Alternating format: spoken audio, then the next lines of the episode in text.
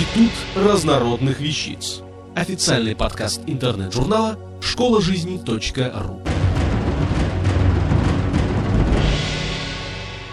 Екатерина Новосад. Знаете ли вы историю бумаги? Современному человеку трудно представить жизнь без бумаги. Бумага – это листовой материал из натуральных, растительных или искусственных волокон. История возникновения бумаги и развития бумажной промышленности не так уж и проста. Самое древнее письмо было вырублено на стене своего жилища первобытным человеком.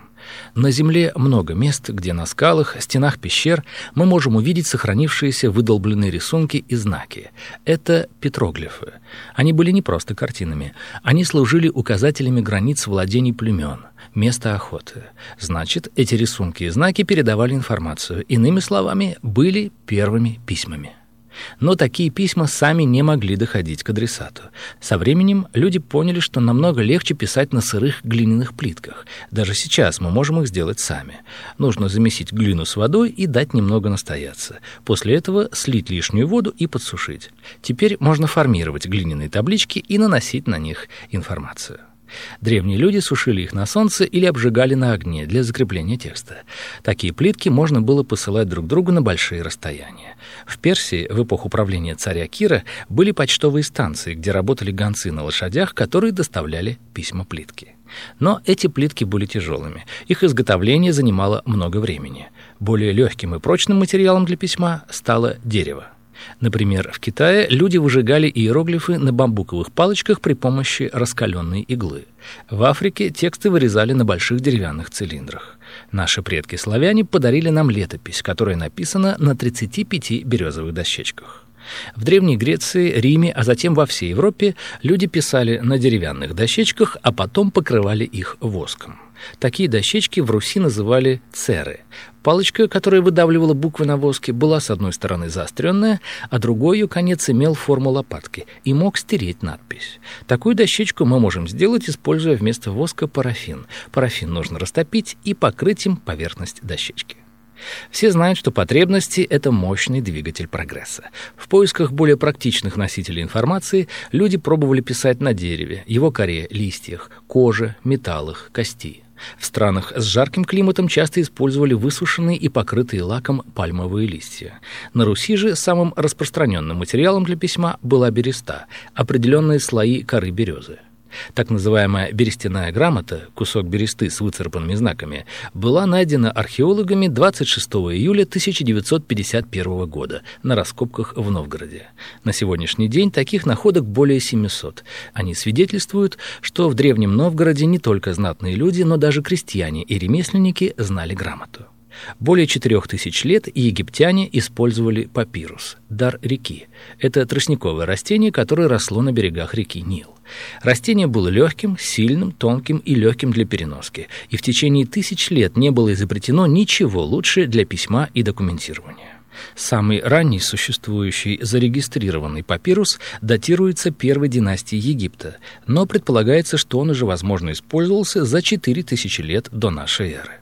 Помимо использования для письма, папирус также использовался для матрацев на кроватях, для создания стульев, столов и другой мебели, для изготовления корзин, сандалий, посуды, веревок и лодок. Кроме того, корень папируса был источником для изготовления духов, использовался в медицине и в пище. Во втором веке до нашей эры в Малой Азии развилось крупное ремесленное производство нового письменного материала – пергамента. Он изготавливался из кожи молодых телят и овец по довольно сложной технологии, но зато был очень долговечен. Большим плюсом пергамента было то, что на нем можно было писать с двух сторон. Но пергамент не был доступным всем категориям населения из-за высокой цены. Человечество нуждалось в более дешевом материале. Таким материалом стала бумага.